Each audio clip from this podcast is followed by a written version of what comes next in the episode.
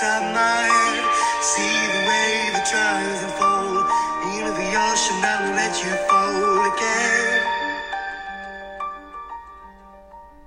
اگه می‌خوای بدونی تکامل و انتخاب طبیعی چه تأثیری توی شخصیت آدمیزادا می‌ذاره به این مجموعه چند قسمتی که این قسمت اولشه خوب گوش کن سلام من سارا هستم و تو داری به قسمت ششم پادکست ماین مستر گوش میدی آهنگ که شنیدی و گروهی به اسم کید وایز درست کردن اسمش اوشنه که امیدوارم خوشت بیاد توی این پادکست جنبه های مختلف روان آدمیزاد رو با هم بررسی می‌کنیم.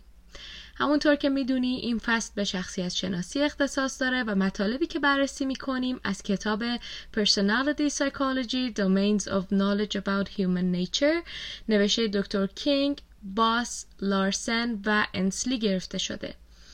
مگه اینکه کتاب یا مقاله دیگه ای رو با اسم نویسندش و سال انتشارش رفرنس کنم و لینکشونم توی توضیحات بذارم. اطلاعات بیشترم همیشه می‌تونی توی صفحه اینستاگرام ماین مستر به اسم mindmaster.podcast و چنل تلگرام ماین مستر به اسم @mindmasterpc پیدا کنی. مثلا توی صفحه اینستاگراممون هر چند وقت یه بار یه پادکستی که خودم گوش میدم و دوستش دارم رو معرفی می‌کنم. گاهی هم ویدیوهایی که به یادگیری این مباحث بیشتر کمک می‌کنه رو از یوتیوب پیدا می‌کنم ترجمه می‌کنم و توی اینستاگرام یا تلگرام باهاتون به اشتراک می‌ذارم خب تا شما یکم دیگه از آهنگ امروز رو گوش میدین من برم یه قهوه بریزم و بیام که بحث امروز رو شروع کنیم.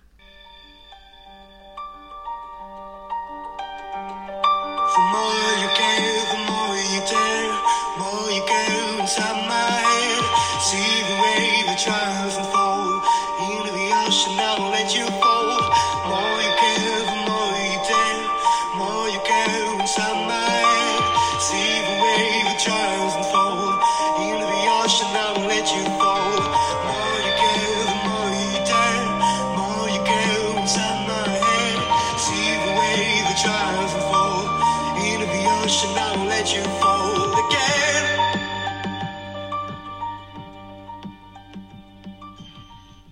آماده ای بریم ببینیم تکامل چیه و چه تأثیری توی شخصیت آدمیزادا داشته؟ بزن بریم.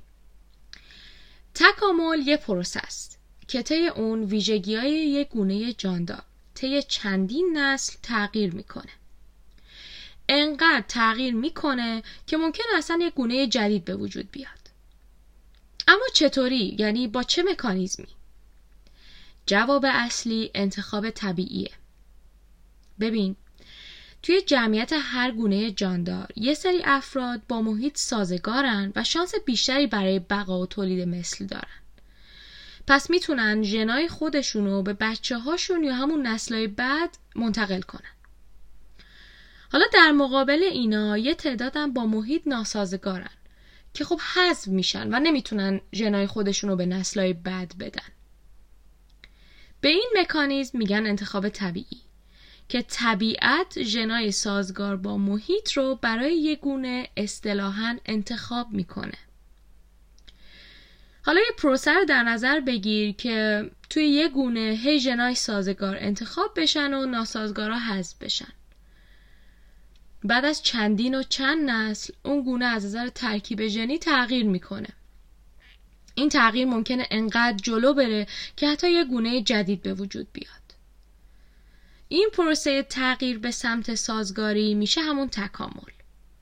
خب حالا متخصصین روانی که توی شاخه تکامل پژوهش می‌کنن معتقدن که همین پروسه تکامل که راجبش حرف زدیم می‌تونه برای ویژگی های روانی آدمیزاد هم اتفاق بیفته. ما هم می‌خوایم توی این مجموعه چند قسمتی دیدگاه اونا رو توی شخصیت شناسی بررسی کنیم. تو پرانتز دو تا نکته رو بگم. اول اینکه توضیحی که از تکامل و انتخاب طبیعی دادم خیلی مختصر بود و کلا این مبحث حرف زیاد برای گفتن داره که ما متاسفانه نمی‌تونیم اونقدر براش وقت بذاریم. دومم این که وقتی حرف از تکامل میاد وسط همون اول ایده خلقت آدمیزاد یا موجودات دیگه به این معنا که موجودات به همین شکلی که الان هستن خلق شدن رد میشه. چون تقریبا همه شواهد داره تکامل رو نشون میده و ما هم سعی می‌کنیم بر اساس شواهد حرف بزنیم. همین دیگه. گفتم اینم قاطی نکنیم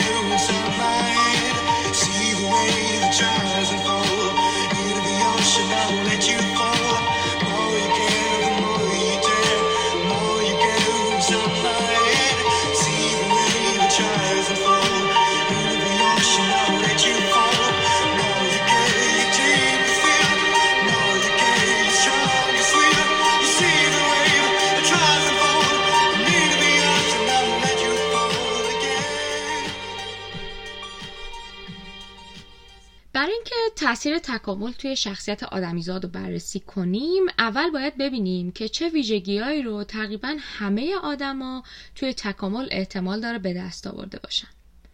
ویژگیهایی که یه جورایی جز طبیعت آدمیزاد شده. این چیزیه که توی این قسمت بررسی می‌کنیم.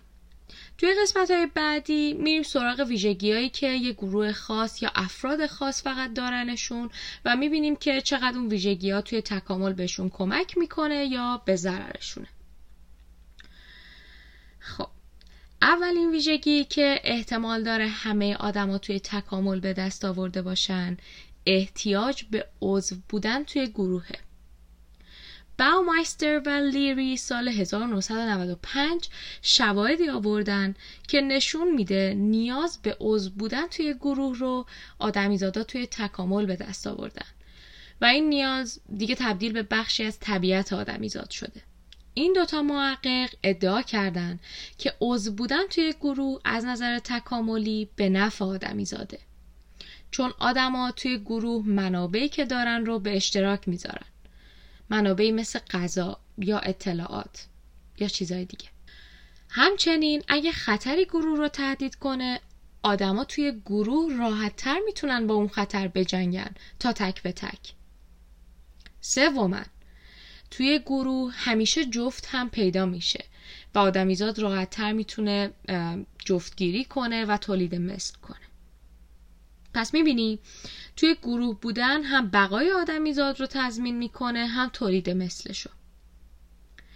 اتفاقا جالبه بدونی که باومایستر و همکار دیگهش تایس توی سال 1990 توضیح داده بودن که ریشه سوشال انگزایری یا همون استراب اجتماعی هم همین نیاز آدمیزاد به پذیرفته شدن توی گروهه و به همین دلیل ریشه تکاملی ممکنه داشته باشه. استراب اجتماعی همون استرابیه که آدما از اینکه بقیه برداشت منفی ازشون یا از کاراشون بکنن دارن. مثل اونه که یه جورایی انگار دوست داشته باشیم که توی ذهن بقیه مثبت باشیم. چرا؟ برمایستر و تایس میگن چون می‌خوایم توی گروه پذیرفته بشیم و به این وسیله شانس بقا و تولید مثل خودمون رو بالا ببریم.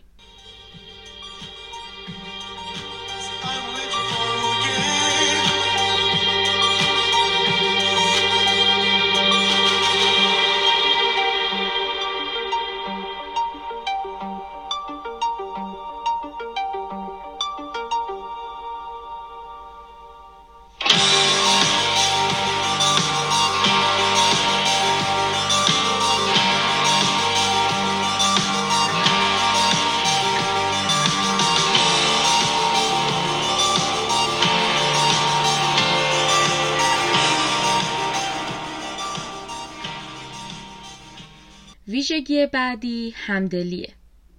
پرینس تو سال 2007 ادعا کرد که اینکه ما آدما با هم همدلی می‌کنیم و می‌تونیم خودمون رو جای هم بذاریم و برای هم دل بسوزونیم زمینه تکاملی داره و باعث میشه با هم بهتر همکاری کنیم و این همکاری به بقای هممون کمک می‌کنه.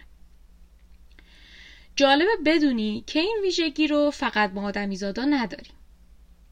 مسترمن و همکارانش تو سال 1964 نتیجه یکی از پژوهشاشون رو اینطوری اعلام کردن. اگه کشیدن یه زنجیر به یه میمون رزوس غذا بده و همزمان به میمون کناری شک وارد کنه اون میمونی که غذا می‌گیره دیگه زنجیر رو نمی‌کشه. در واقع همه میمونای رزوسی که روشون این آزمایش انجام شد دیگه زنجیر رو نکشیدن و ترجیح دادن که منتظر غذا بمونن تا اینکه بخوام به دوستشون شک وارد کنن. این نشون میده که همدلی و دلسوزی اگه ریشه تکاملی هم داشته باشه فقط مختص روابط آدمیزادا با هم نیست و از خیلی قبلتر از آدمیزاد توی درخت تکامل شروع میشه. ویژگی بعدی کمک و نودوستیه. برنشتاین و همکارانش تو سال 1994 ادعا کردند که کسی که کمک می‌کنه در واقع داره احتمال بقا و در نتیجه تولید مثل طرف مقابلش رو بالا می‌بره. چون ما با کمک کردن داریم یه کاری می‌کنیم که طرف مقابلمون یعنی همونی که داره بهش کمک میشه با شرایط اطرافش سازگارتر بشه. اما این چه نفی برای ما داره؟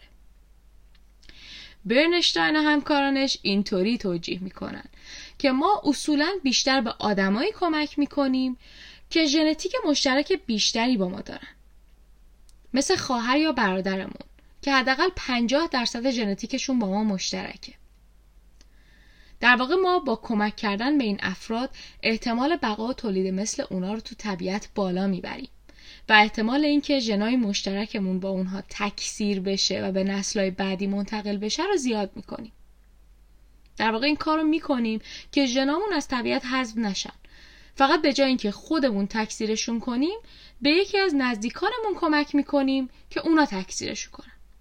جالبه بدونین که این کمک و نودوستی هم مختص آدمیزاد نیست و الگوهایی ازش تو جمعیت فیلا، خوکا و گاوها هم دیده شده.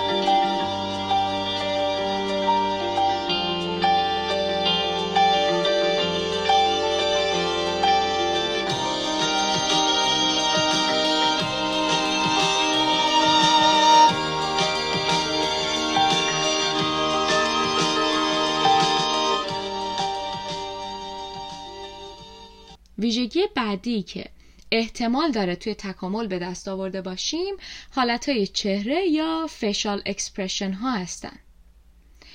پژوهشگرا نشون دادن که هفت حالت چهره هست که توی همه فرهنگ ها و نقاط مختلف دنیا آدما با معنی یکسان تشخیصشون میدن. این هفته اینا هن. خوشحالی نفرت عصبانیت ترس. حیرت ناراحتی و اهانت. هر کدوم از این حسا یه حالت چهره خاص دارن که همونطور که گفتیم برای همه آدمای دنیا به یه معنی هستن. پژوهشگرایی که طرفدار تکامل شخصیتن معتقدن که علت اینکه همه آدما این حالتهای چهره رو تشخیص میدن اینه که توی تکامل این ویژگی رو به دست آوردیم تا بتونیم از حسمون به بقیه آدمای گروهمون سیگنال بدیم و همینطور دشمنا رو گول بزنیم و با این کار احتمال بقای افراد گروهمون رو بالا ببریم. جالبه نه؟ اینجا قسمت شیشم ماین مستر تموم میشه.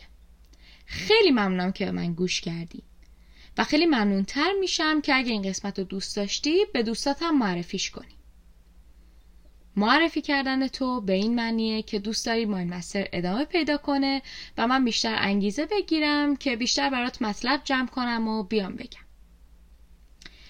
این قسمت رو با یاد مام بزرگم تموم می‌کنم که دیگه بین ما نیست ولی با لبخند و چشمای نگرانش برای همیشه تو ذهن من زندگی می‌کنه. اگه هنوز مام بزرگ تو کنارت داری امیدوارم باش خیلی بهت خوش بگذره. تا دو هفته دیگه و قسمت دیگه ای از ماین مستر شما رو به خودتون میسپارم.